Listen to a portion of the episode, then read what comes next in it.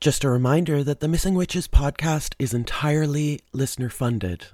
If you love the project and want to support us and join in on conversations like this one live, find us on Patreon at patreon.com slash missing witches.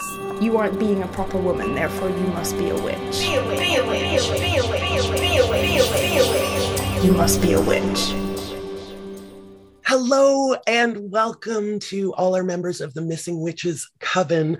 Today I am so thrilled to be joined by Jessica Ritchie, who is the founder of Dear Women, and we're going to talk about that and so many other things. I want to tell you all who are listening right now that I met Jessica, met, you know, in the Instagram world, met, we started communicating because uh, Jessica donated a prize for our fundraiser.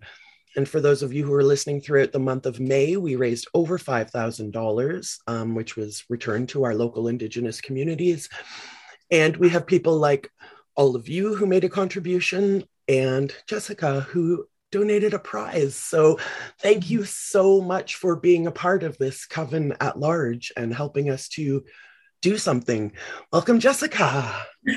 Thank you. Thank you for having me. And um, yeah, thanks for letting me be a part of that. It was close to my heart as well because of um, I'm Apache and Blackfoot Indian. So it's something that spoke very uh, directly to me. And I was so happy to see you know our community um, actively participating in this and, and being uh, of service and, and just you know keeping it alive and helping.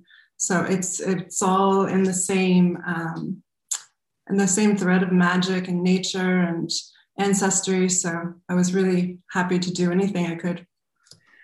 Uh, you gave yourself a little bit of an introduction but for our listeners who don't know who you are aren't familiar with your work can you tell them about yourself Yes, of course. Um, so I'm Jessica Christine Ritchie Magdaleno.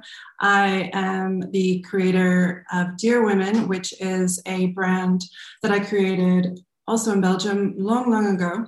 Um, but it's recently, in a couple of uh, years ago, we've been doing a lot more projects. So basically, it's a brand that is situated around tea, uh, but it's tea and travel. So I take um, you know, uh, the nature from different cultures.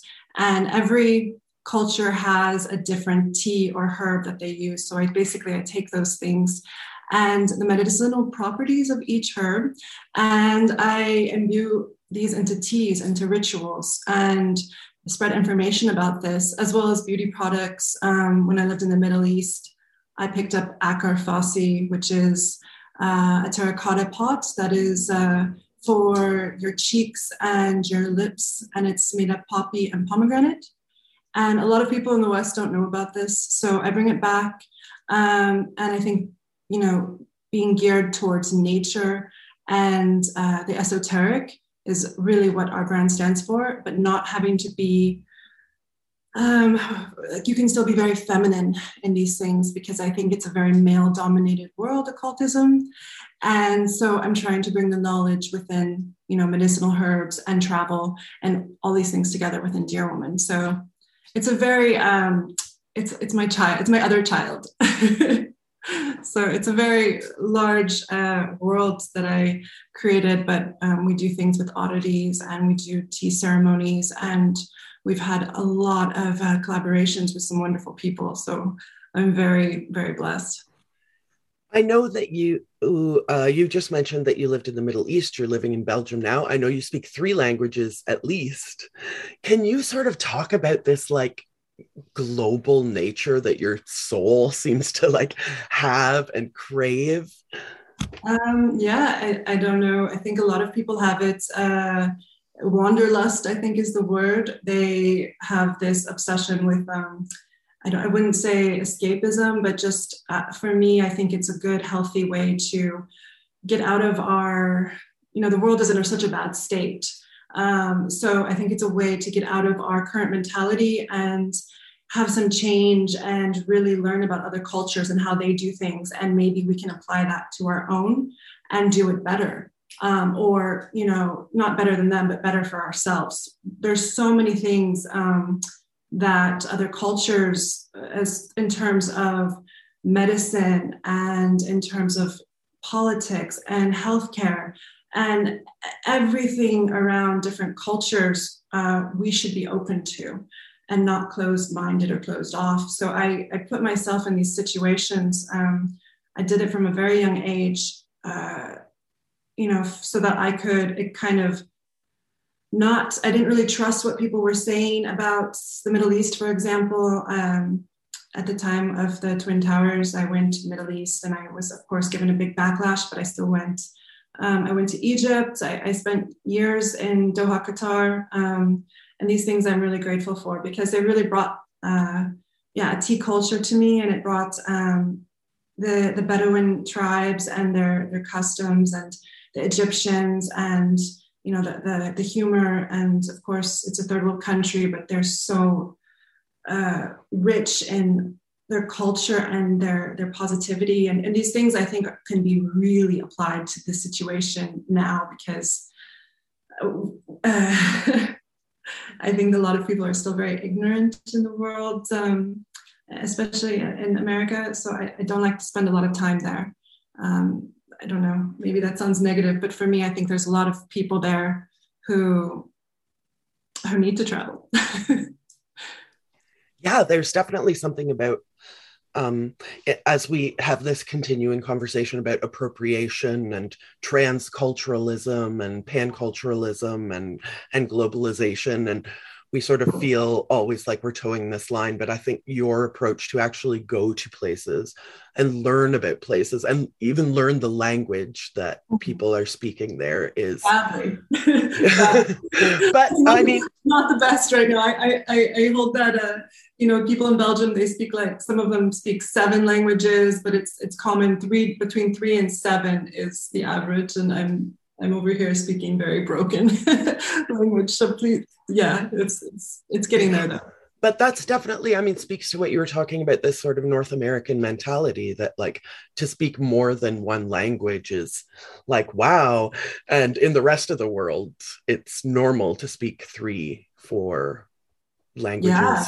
or yeah. more. I mean, that has a lot to do with geography because Belgium is situated uh, in the center of France.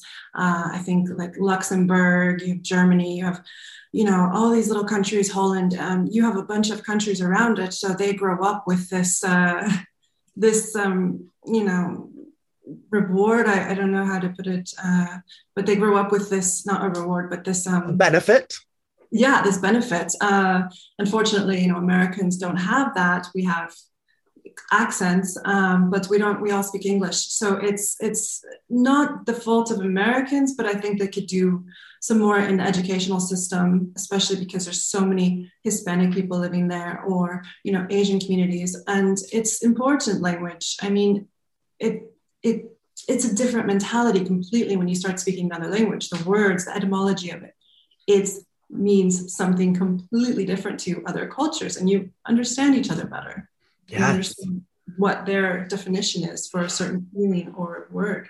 For so sure. I love about it.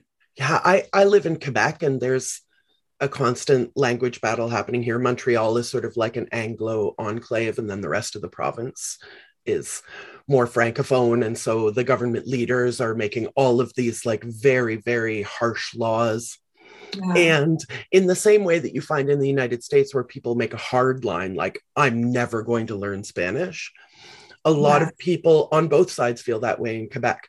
Uh, you know, I'm never going to learn English. I'm never going to learn French. I'm going to dig my heels in and have this be like my identity politic.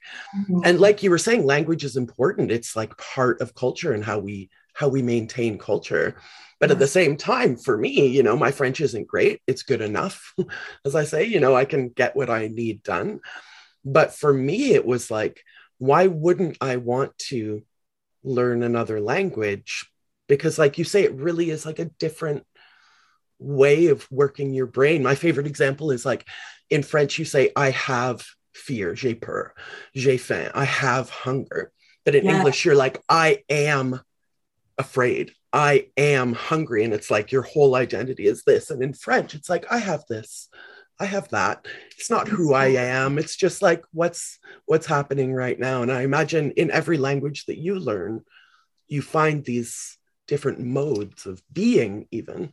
Yeah, no, that's so true what you say. I think um, that's really important to realize is that in language, um, you know, especially like Germanic languages, it's uh, in, in, in Dutch and Netherlands, it's the same. It's ik heb hunger. So I have hunger. I have hunger. You are not, you know, you're not you're hungry you're not it's fleeting these are emotions and physical responses you know physical stimuli of course but these are fleeting things and if you constantly tell yourself you are something i am angry you know it's it's so that's i think that's where the magic of spell work comes in in words because you have these uh, these these rituals where you have to say certain words. And some of them like um, you know in, in occultism and some of these rituals you're saying these words that are old old languages latin and they they don't maybe uh, sound uh, correct when you say them but you maybe don't know you don't know what you're saying necessarily.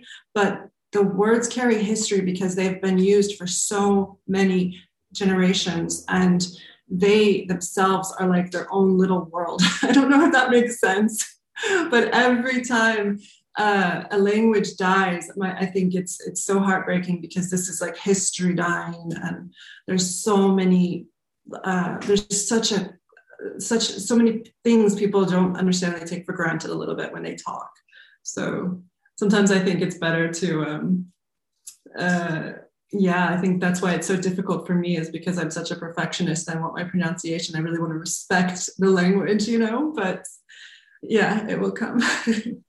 So speaking of vocabulary, um, what what are your thoughts on the word witch?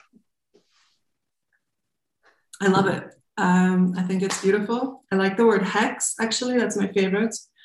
Um, that's what a witch is here. Uh, a hex. Um, I think it's beautiful. I think uh, it's it's a very positive thing, whether it's depicted as the old crone in you know films or it's um, it's a wonderful love witch creating you know potions and aphrodisiacs. It's a very powerful word and i think that it's uh yeah it's a broad broad definition. So how do you internalize it? Like what does it mean for you and your practice and your identity um, well, for Dear Woman and for our, for our brand and for myself, um, it's all the same. It's it's really about uh, the history and occultism and the meaning is the hidden knowledge. Occultism is occult is a hidden knowledge. So um, this is for me. It's it's related closely, and when I say history, I mean things that even recently have been pushed down. So, for instance, I got I had a, a Red Witch line, which was inspired by Marjorie Cameron and Jack Parsons. And Marjorie Cameron was this beautiful witch. You know, she was a poet, she was a, an artist, she was an amazing, amazing woman until her death. And she had this fiery relationship with Jack Parsons. And I fell in love with this story. I became obsessed with them. And um, Jack Parsons was actually the founder of uh, um, JPL, um, Jet Propulsion Lab, which is Jack Parsons Labs, actually. And a lot of people, and they don't know this. And Jack Parsons was an occultist. He studied with Aleister Crowley. He had a, like, he was a magician. And this is the fascinating thing about history is that um, when you look, you turn on your TV and you, you study NASA's, you know, trajectory into space and all of these things, and you think you're so scientific and you don't put the two together, that's a little bit of an, uh, it's not, I, don't, I wouldn't say it's an ignorance, but it's, it's um, because this is the way the world works. They push down what they want. They push down things. And if you don't study um, things and you don't really look for yourself or trust the esoteric, the hidden knowledge, if you don't seek it out, it will not find you unless you seek it out. So that's my uh, practice is really finding things based on my travels and my intuition guides me when I'm traveling. And I always have, you know, my rituals, my, my common things are my tea, um, and my books. And I just try to, if I'm looking for something, I try to follow my intuition. So I wish it was less solitary, but I'm a very solitary practitioner. So, um, but I, I do have connections with organizations that have really, oh my God, I've been so blessed with uh, the Philosophical Research Society in Los Angeles with my mentors like Maja D'Aoust. I studied under other witch, witches and people who study these things um, and uh, plant knowledge. So it's all it's it's it's a lifestyle for me. You know, it's it's part of who I am. Yes, and you correct me if I'm wrong, but you are a STEM witch. what do you mean? Do you mean science, technology, engineering, mathematics? yeah, how did you know this? That's funny. Because I do my research. Isn't that exactly what we're talking about? I'm, I'm so happy that you know this. Well, because it's, uh, you know, it's exactly like you said, like people hear you use the word esoteric or tea ritual. Mm. And and they maybe even speaking to you jessica maybe they hear that you have a beauty line mm. or any of those of us who you know and they think that we are gullible or mm. that we are dumb or yeah. that we don't know how to do research which is to me the opposite of what a witch really is. It's exactly like you say. You have to go and dig and dig and dig and do your research and not be gullible not be gullible, but talking about like that capitalist patriarchal voice, not be gullible yeah. to that, that would have us close our minds. So please tell me about like how STEM and witchcraft are one. um, that's a lot. Uh, well, I'll try to condense it. Um, there's well, you have so STEM is science, technology, engineering, mathematics, and I've previously I taught um, I, I, taught just simple stuff like Minecraft, teaching Minecraft or um, robotics or things like this. Uh, like I said before, I have this huge obsession with Jack Parsons and Marjorie Cameron. So for me, uh, it's it's into one because you have these very intelligent people in this community and there are women who are extremely bright and brilliant and in order to know plant knowledge or you know um, herbalism you have to be aware of what you're working with. Flying balms are not easy things. This is all alchemy and science and mathematics go into this with your proportions. You have too much belladonna you know? This is i mean you could say this is like um, that's a little bit of a small example of you know how you have to be uh, you you cannot be somebody who it, it's it's something you have to be aware of. And I think the thing with witches or people into the occult or they're very aware they're more aware than other people and whether that's intuition or developed intuition as you get further deep into your craft you become aware that it's all connected whether it's um, you know particles or robotics uh, magic of electricity I mean, it's all connected. And especially because I'm a mother. So I have a five year old child and I have to teach her. She asks me so many questions at such a young age. And already her eyes are so wide open and un, they're not, um, they're so, so brilliant, her mind, because she's not influenced yet by outside forces. So she asked very common questions without any influence of people or the world as it'll get to her. And basically, it's very scientific things, you know, how is this made? How, how, what is plastic made out of? And these are things that I think in witchcraft, we, we always are asking ourselves, well, you know, what is electricity? Um, how how do you apply this to your brain? Your brain is just electric currents. When you have a thought it's an electric current and then it goes so we're basically like you know flesh machines. And when you do rituals and magics you're you're just creating neural pathways. So long answer not the best but you know i, I hope it makes sense that magic and ritual it's a repetitive thing. It's going to change your neural pathways. It is all with science technology mathematics. When you're cooking when you're measuring something you have um, technology. When you're we have you know witchcraft on our cell phones now. So it's really it's in everything. And i think you have to be you have to be aware if you are studying this and you're uh, you want to call yourself a witch. I mean you can you can anyone can be that but you have a skill. And i think to find that skill it takes a lot of brilliance um, to to really hone it in because yeah it's such a wide thing. And i love i love the way that the world works once you are aware of these things. It's all connected you know? Does that make sense? Sorry yes, everything that you're saying is making perfect sense to me. And listeners, you know me, if you can't hear me, I'm probably full body nodding with my microphone muted as I am right now talking to Jessica. Um, we have a sort of like catch catchphrase that we got from uh, White Feather Hunter, um, who is a witch in a lab, you know, PhD. Mm. And she told us uh, ritual is methodology mm-hmm. Hi- hypotheses are prophecies. Oh, I love that. Yeah. And t- to me, that just took the whole wind out of this, like, you know, science versus magic argument. Like, it really is exactly what we're doing. Yes. Yeah. I mean, I, I, I can't, I keep going back to Jack Parsons. I told you I was obsessed, but it, it's exactly, that's exactly how he thought, you know, that's why he was a scientist. That's why he was uh, because he was a huge occultist, really knowledgeable.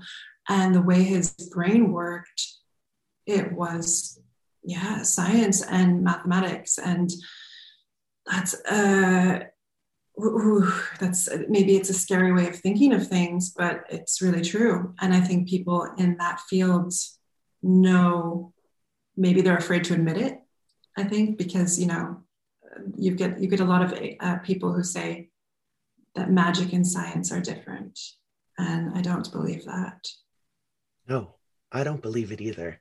And that's why we love a STEM witch. We love a STEM witch for here. Yeah, we need more. I love that. I love that you knew that too. I'm so happy. And, and we need more. I mean, when I worked in STEM, when I was teaching, I was the only female in um, with four guys, and it was a cruel, cruel world. I mean, that was very difficult um, and you know you just you kind of let them spin their own wheels and, and do their thing they're brilliant minds but brilliant minds are very cunning as well and especially when it's a male driven field so i think a lot of protection spells a lot of uh, a lot of protective elements came into factor there and that's where i think i learned most of my I think I carried around a hagstone, big heavy hagstone, not only for protection, you know, but for for a weapon. Right, all different kinds of protection. Yeah, yeah. When you're working in the male-driven, dominated um, living in Southern California, it becomes very intertwined. Yes. But yeah. Uh, a friend of ours is a judge and she would like place like crystals and sigils on her bench for for exactly that same reason i mean she was in more of a position of power mm-hmm. than you were as like the only woman in a in a lab or in an engineering you know in a stem situation so yeah i mean would that be your advice to marginalized people who are finding themselves in unmarginalized places carry a mm-hmm. hagstone walk softly and carry a big stone um, I, I, was much younger then i think i was uh, 26 or something but no, I, I my late 30s now. So I had, I think my advice in a very male dominated field would just be to be as knowledgeable as possible.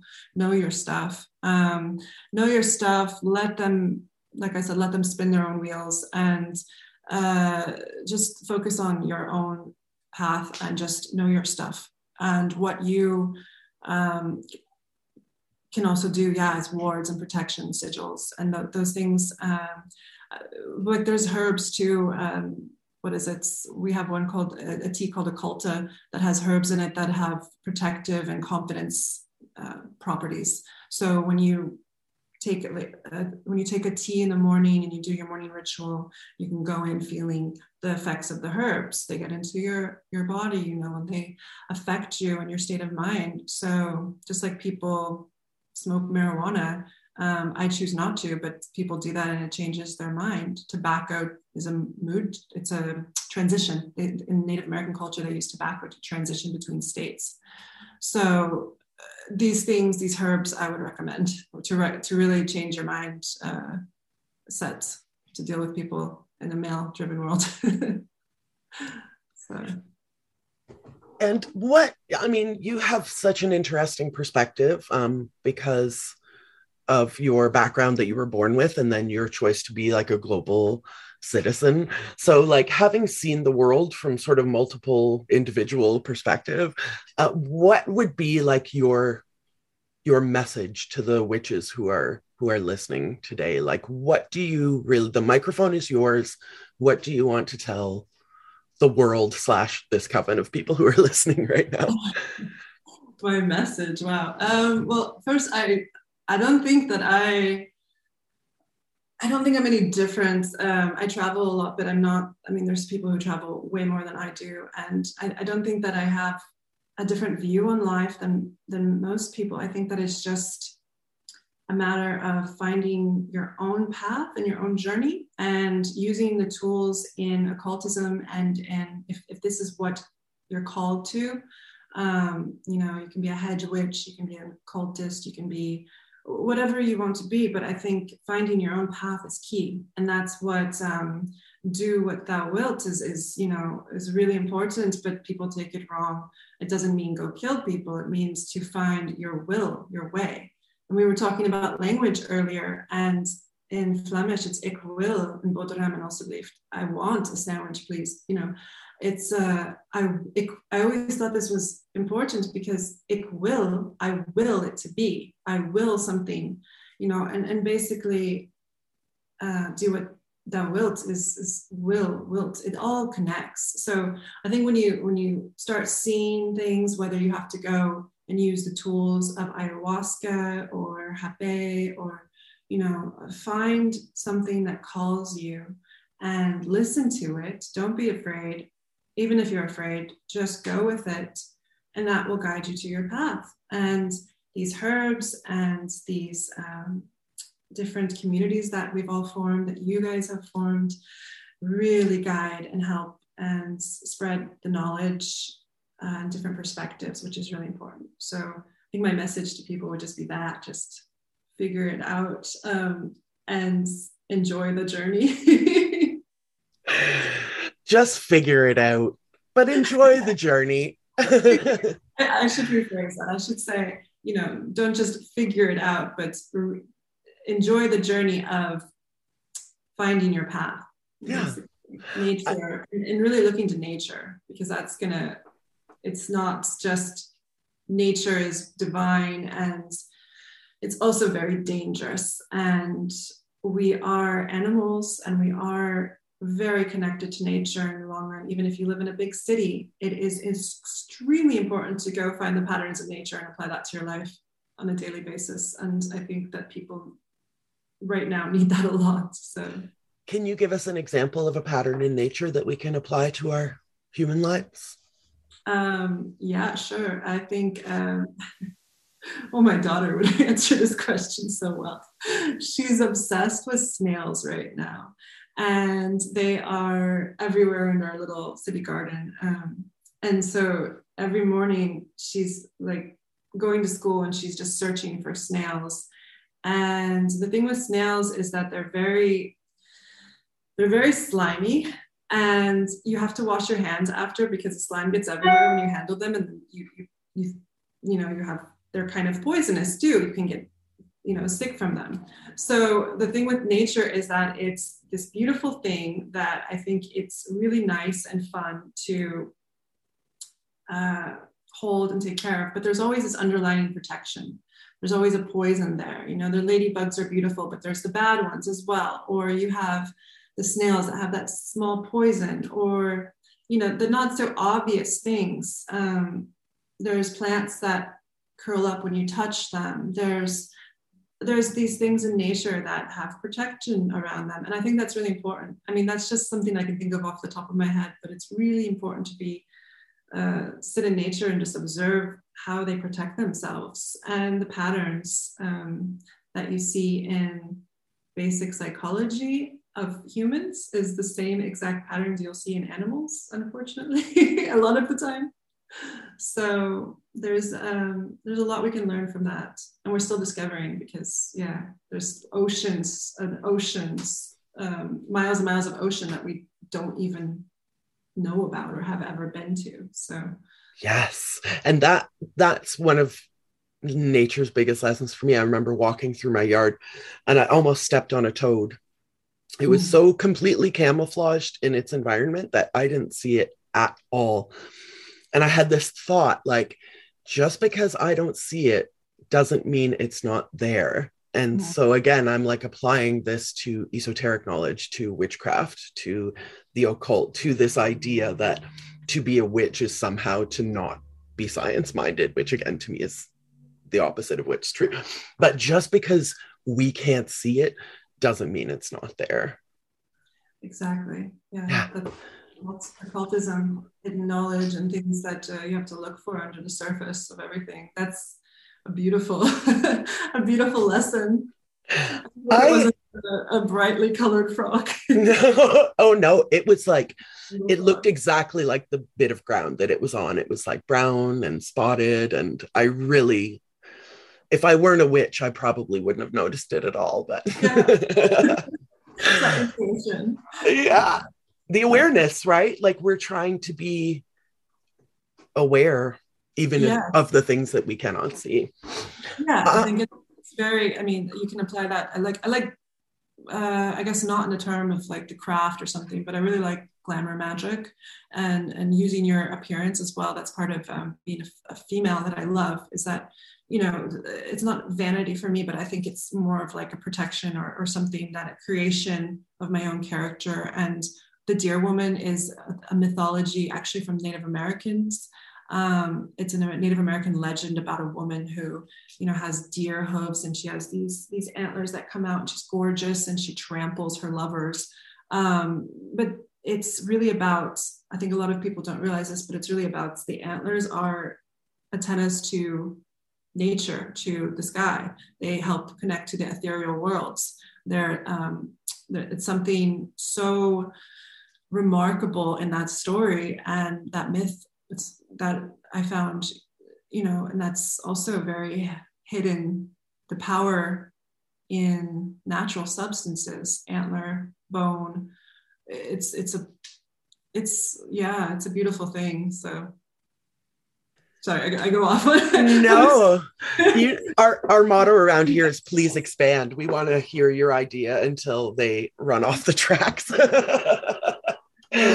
but you do you do um you talk about um makeup and you have a line of like makeup and, and self-care can you talk a little bit more about the notion of makeup being like a protection spell Mm-hmm. Yeah, um, I, I, call it glamour magic. It's my version of glamour magic, and it's really um, that's why you know when I went to the Middle East, uh, what happened was I was very very young, and I came out of California. I'd only lived there for five years, but I was very confused when I went when I lived in California. Um, it was girls in like I think they're called hot pants or booty shorts, and you know fake breasts and fake lips and everything was really in your face um, beauty wise it was just nothing hidden it's the exact opposite of the occult it was like everything was there. And that's beautiful in its own right. Like i respect anyone who wants to change their appearance. That's a magic in its own. But it wasn't my type of magic. So when i went to the middle east i was um, i was young you know and i was a bit scared. And i remember being in an elevator uh, in a mall in dubai i think. And um, i had these women in full burqas, black ghosts, you know. And I remember that being so shocking, and my heart started racing because they were taking up so much space. It was two women, but they were like, and then the smell. And I remember thinking it was so beautiful. And then they were talking and their hand gestures. And suddenly that fear turned into almost like falling in love with these ghost wraith, you know, like figures, and their nails were perfectly manicured, and the smell of oud, oud, it was this really ancient Middle Eastern smell that's never left my memory. So the beauty and the glamour that they were in, like evoking, being fully covered. Something clicked in my head. You know, I was like, that is the type of woman I want to be. And that is power right there. You're not showing anything. You're not I don't even know what you look like, but I am in love with you. you know, like the way they talked and used their words and their hand gestures. And the, it was just remarkable. And it was a different type of beauty I'd never experienced. And then, of course, when you go into the private homes and they take off their veils, and it's like, you know, it's this dance and, and it's so sacred and it's so ritualistic and beautiful. I really learned about beauty through Middle Eastern women, through Qataris, through um, you know Middle Eastern women who, yeah, this the the way that they put importance on smell, on um, fragrance, and and you know small details really matter to them. Threading the eyebrows, um, little things like this that are very ritualistic um, and they they make a whole beautiful ritual out of it. You go get your eyebrows threaded in the Middle East, and you're there for like three hours with all these women talking about their husbands. You know, it's one of the best things ever. I mean, I really miss it. it's so funny that you bring up threading because I remember I used to go in, when I lived in the city. Nobody in the woods does it, unfortunately. But when I lived in the city, I, I went to a threading place uh, to get my eyebrows threaded, you know, once a month or however often I was doing it.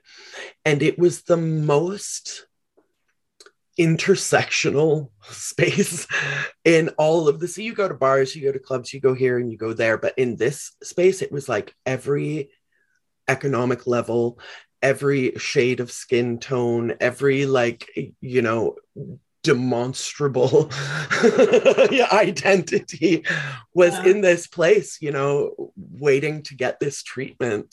And i remember thinking like this is the most intersectional place in all of montreal surely. I bet yeah. I, I wonder was it was it run by indians or who was it, who was the owner the indians? Yeah, yeah. yes. Yeah, yeah. yeah, I miss it. I'm not so great at it, so I, I miss those. And it really is. It's so intimate. I mean, mm-hmm. you know, I, I, haven't had my eyebrows threaded since pre-COVID, um, oh, because it, it really is so intimate. They're like pressing their whole bodies against you, and you're like holding part of your face, and they're uh, it.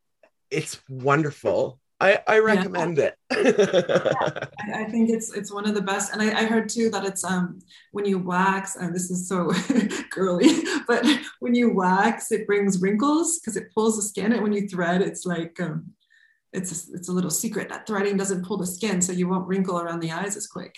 Right. And you're not actually like ripping that layer of skin off of yeah. your your body either. Yeah, exactly. So. I, I, love, I love, I don't think it's vanity. I mean, so many people will backlash about, about that, but I, I love self care and taking care of yourself in ritualistic ways. And I think it's really important in magic because um, you, it's, it's your first water protection is, is your character and who, who you present yourself, how you present yourself and, you know, who you want to be. So I think that's, um, in that way, we have power in that way.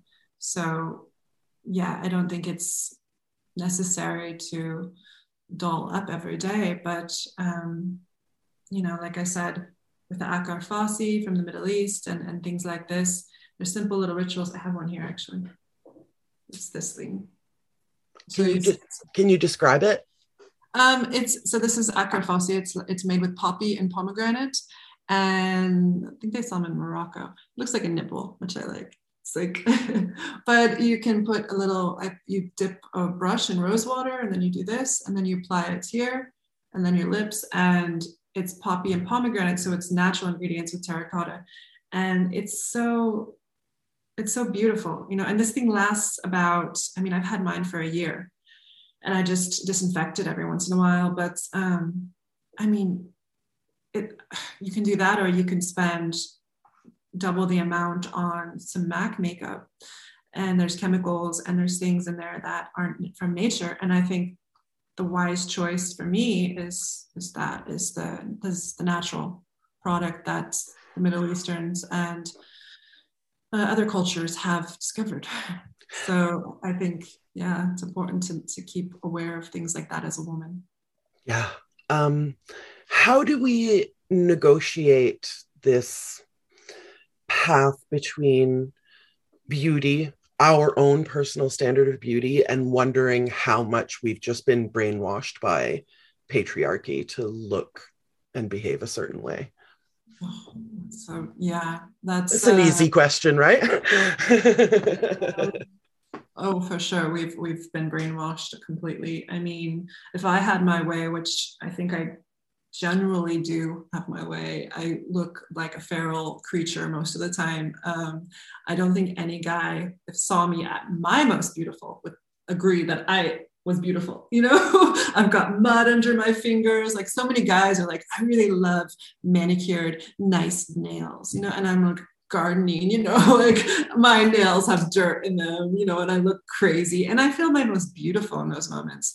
So, who is a, a guy to tell me, or anybody to tell me what to look like? I don't think that's appropriate. And I really hate how our daughters are being raised and our sons as well. Um, beauty is your own personal power and it is your own belief how you want to feel um, I don't think that people are aware of how much in television and in comic books, um, in media, we are brainwashed. So I really find it very difficult, especially raising a child uh, in this world, to to define for her like how to def- how to help her define it for herself but you know when she asks me like why are you doing certain things it's really hard to, to i have to think and, and sometimes i realize i'm not doing this for myself actually. I'm doing this for somebody else. Oh my gosh you know how do i answer honestly to her?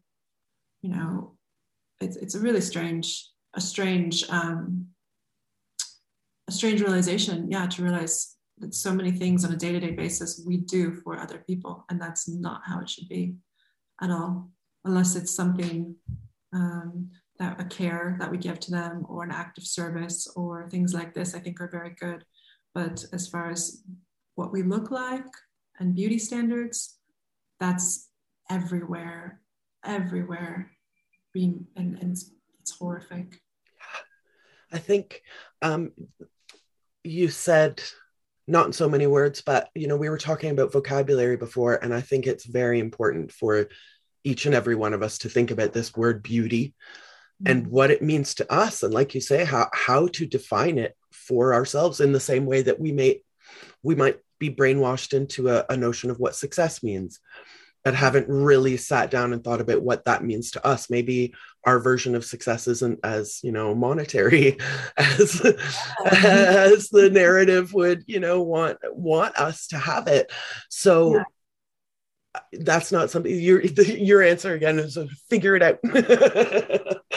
Don't find it for yourself. It's more like find, find it for yourself and and you know do what makes you feel. I think beauty comes when you're doing what you love. So, like I said, I love to garden. I like my hands in the soil. My definition of beauty is is not necessarily somebody else's with dirty fingernails and crazy hair.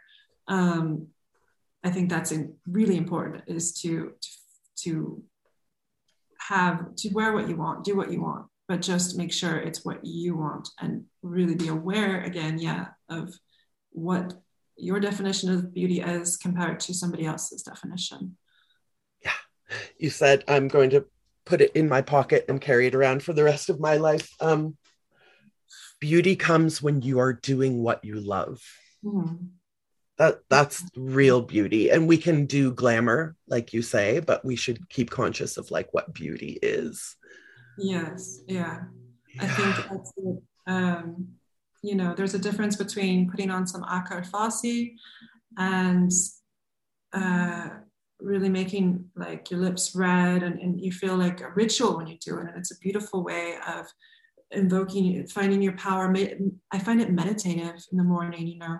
These are things i can do like some invocations. I can do uh, really find my head clear my head have my morning ritual.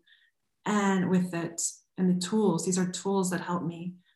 But uh, and then there's times where i've gotten like gifts of makeup that are very synthetic and things like this. And i I live in California, so it's always like free samples and stuff like that. So I used to use some of those, and the difference is astounding. You can really tell the difference between using something that is a ritualistic product and more natural or holistic based on or compared to a synthetic product. And the thing with Deer Woman and the thing with that I that I try to spread is that it doesn't have to be uh, like this hemp. I, li- I like hemp, I'm not, but it doesn't have to be like this gray burlap sack type of feminist beauty. It can be to be a feminist and to be, you know, um, to define beauty doesn't have to be like, oh, I'm natural, so I can my products have to be like gray and everything has to be dulled down. No, you can be extremely va sexy and be natural and holistic. And these are things that I'm really trying to spread. Is like, don't be afraid of your sexuality somewhere in that nature, natural, you know, product uh, environment and mindset. Don't be afraid of the power that yeah nature can hold too. It gives you a certain vitality and wildness that yeah i think synthetic products don't have yeah and this is this is definitely um, some more uh, capitalistic patriarchal brainwashing to think that yeah. you know to think that the the chemicals are going to do a better job than yeah I don't know. I don't know what um, we can't match with something in nature. We can't find this equivalent with something in nature, and that doesn't mean we should exhaust our resources. You know, like mining and taking all the oil out of the earth, but uh, it just means more. You know, I think less stuff, more conservative living, more more. Um, I, I think more if people had more patterns in their life, and again i go to ritual but if, if, that's what i love about witchcraft is that you have these patterns you have this knowledge and you repeat these things over and over and that becomes your daily practice or that becomes something that you really feel a state of mind changing and this is something that we need because when the world is just like oh new fast fashion or new this or new makeup or new trends yes okay that's fun but i always go back to the roots of the system, the roots coming from, you know, ancient cultures and remembering that things are very dangerous in these worlds in nature. Native Americans were, were in wars constantly. They were fighters. They weren't always peaceful, loving creatures, you know, like mm-hmm, mm-hmm. smoking peyote. And, and so you have to understand like it's an, in terms of beauty, these synthetic products and things that um, people are trying to project onto us their standards, that's the part of the danger of that world. So you have to look out for the danger. I read recently that part of the women, the reason that um, ancient Egyptian women started using kohl eyeliner was for the same reason that like American football players will put the the black stripe under their eye that it that it draws the sun away from your eyeball and and underneath so I think that there's a lot of that too, that we keep doing things even though we've lost the reasons why we did them in the first place and they become something else. Exactly, I think there's, there's, you, you know, there was, ah, I wish that I had called up the, the reference before we spoke, but hopefully I can put it in the show notes. There was something about lipstick being witchcraft. I don't know if it was like in the Victorian times. Again, for you listeners, I'll put some, I'll, I'll do my research better and I'll, I'll put it in the show notes. But this notion of like, this is like a, a, a glamour, this is to trick men into thinking that you're, you know, a, a oh, sexual, oh, yeah you oh, know, the, oh, there's so much with lipstick though. I mean, you can go back to like how the lips look like a vagina, a pussy. You know, I don't know if I can say that on podcast. Pussy, but... vag, cunt. Yeah. well, they look like a, a, pussy or a flower. It's the same. I mean, um, it's so when you like, it, it goes back to nature and animals. The baboons have the red, you know, the bubba, the butts, baba boom, or whatever you want to call it. butts. So they have that redness around it. And that's what we're trying to emulate when we put on red lipstick is the vagina or the butt or something that a guy can penetrate you know? That's what it's invoking. So that's kind of a magic because it's a psychology. It's tricking the mind into thinking sexually. And so that's the glamour magic again. And also we use it for poisoning our lovers our men when they cheated on us or when we wanted to seduce um, a royal and take over you know poison it's poison ivy in comic book culture. That's where that stems from. She kissed you and you fainted. Uh, it, it's a beautiful thing i think using sexuality for um, for playing or for historical purposes. Yeah. take over a monarchy. I mean these are things that are like very very um, uh, deep seated with history, but we just kind of do it on a day to day basis, and don't about it, which I, I love too. So it's I love that you that you brought that up because lipstick is yeah, it's super powerful. Yeah, I uh, I have a tendency to uh, demand that our guests write books that I want to read, and so this is definitely. I hope Jessica that you will start working on this this glamour magic, but like from this like historical, scientific, like a real investigation into this into Well, this subject. I would read the fuck out of that. I would, but I, I, maybe maybe we'll go into. I'm already I'm in process actually of writing a book right now, so Oh yay! Yeah. I can be patient. magic or anything really to do with beauty. It has to do with children and um, the occult and esoteric. So raising children in this um, esoteric way, because I was looking for books on it to raise my own child in, in a certain way, and I couldn't find any. So I started putting together like my day day to day observations with my own child and uh, talking to other people, and, and it became yeah, it became a big project. So I'm actually shooting the book, book cover um soon and yeah it's it's really yeah So- Do you uh, do you have like a working title? Do you have a pub date? I know so many of our yeah. Okay, it's a we secret. a Everyone. Yeah, we have a publisher, but I'm not allowed to do say too much on that kind of stuff. But um, I can say that the cover we are shooting with my favorite, one of my favorite artists and good friends of mine. Actually, met them in LA, but they live here in Antwerp. Uh, Mothmeister, and they're a huge. Uh, amazing inspiration for me because their books are just gorgeous and their travel knowledge and their writing um, they're so genius. And i've been blessed to uh, you know work with them alongside for a number of years before covid hit in los angeles with oddities and all of these um, events. And it was just like a dream for me. So i'm actually working with them and they're great people. So it's going to be an, an amazing um, amazing thing. Hopefully we'll see.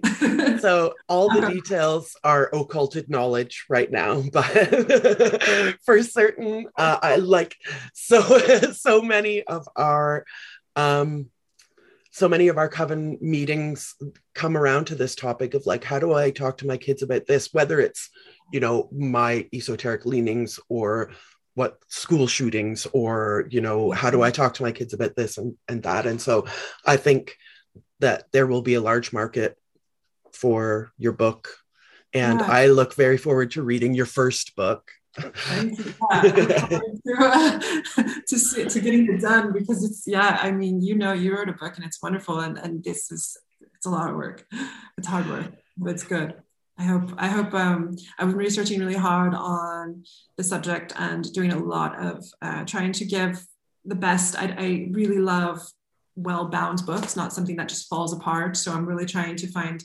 um, binding techniques and, and going full on into this um, yeah into this journey. So it will be something close to my heart. I'm excited. I'm going to pass the mic to cass. I know that she has a lot of questions for you but first while she's getting unmuted and stuff here here's a totally not easy question. Okay. um, on the subject of divination and intuition. I have heard the argument that the overuse of divination can actually become a, a problem in in it can actually dull your intuition. Do you have like a reaction to that idea?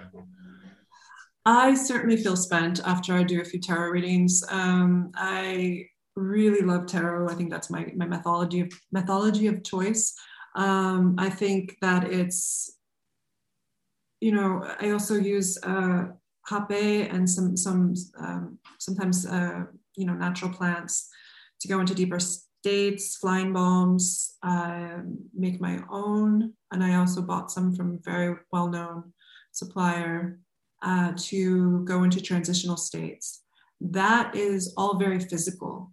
Flying balms, especially, you put them on, you go into a dream state, you go into um, another realm, and you really see visions and things, and people visit you. And these are all very, very exhausting. And I think when you're using, it depends on what kind of divination. If it's like tarot and you're really, really trained in it, you know your cards, you know your, uh, you have your deck, you have, you know, if maybe that's something that comes naturally to you to do this every 10 a day or something. But I think when it comes to more physical things, where it's physically taking your body and putting it into another state, um, or you're leaving your body, however you want to look at it, it's something that you should you need to recharge and rest on i don't think just like when you do ayahuasca or something like this you you only can get the benefits if you properly prepare and you properly have the aftercare as well and you learn and write down what you experienced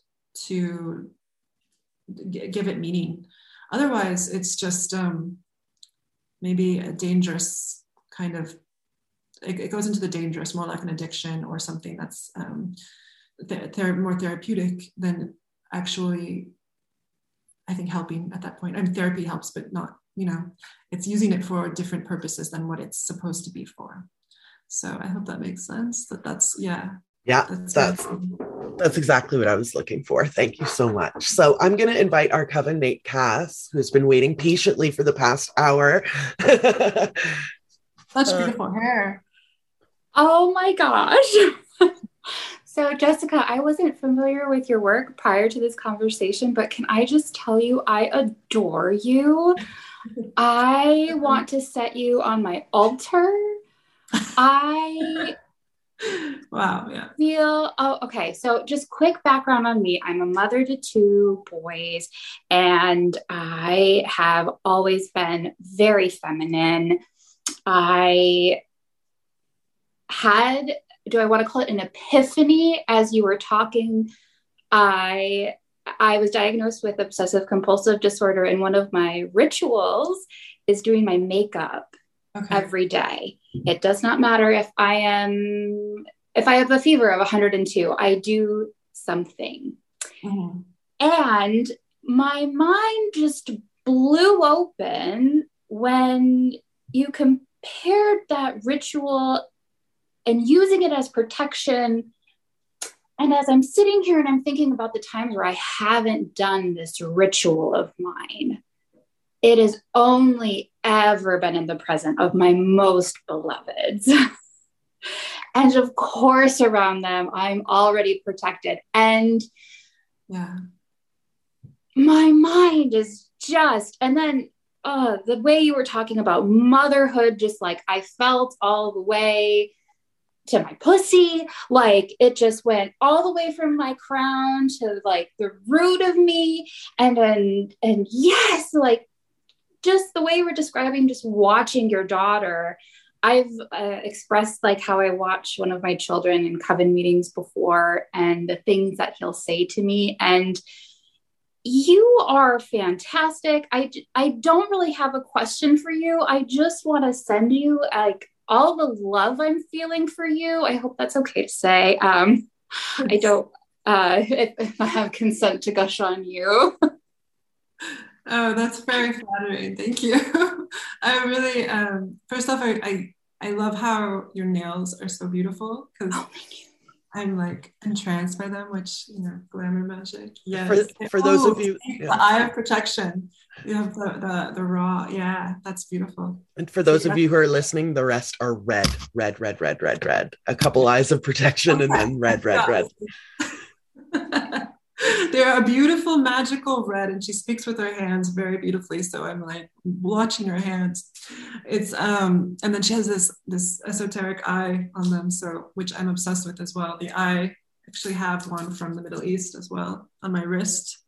So that's really um, important. But I, I think, uh, yeah, with motherhood, I think a lot of people and I think that the whole esoteric community and witches um, who are mothers are like there's there's the maiden, the mother, and the crone. So when you transition from the maiden to the mother, it's like doing, you know, we don't, in our culture, we don't really have transitional ceremonies anymore like boys do, or like when we start our menstrual cycle or moon cycles. We don't really have that community that flocks around us and like covers us in herbs and you know sings and chants our pain away. Um, but we we go through this when we have a child. Birth is one of the most crazy experiences and everyone experiences it differently.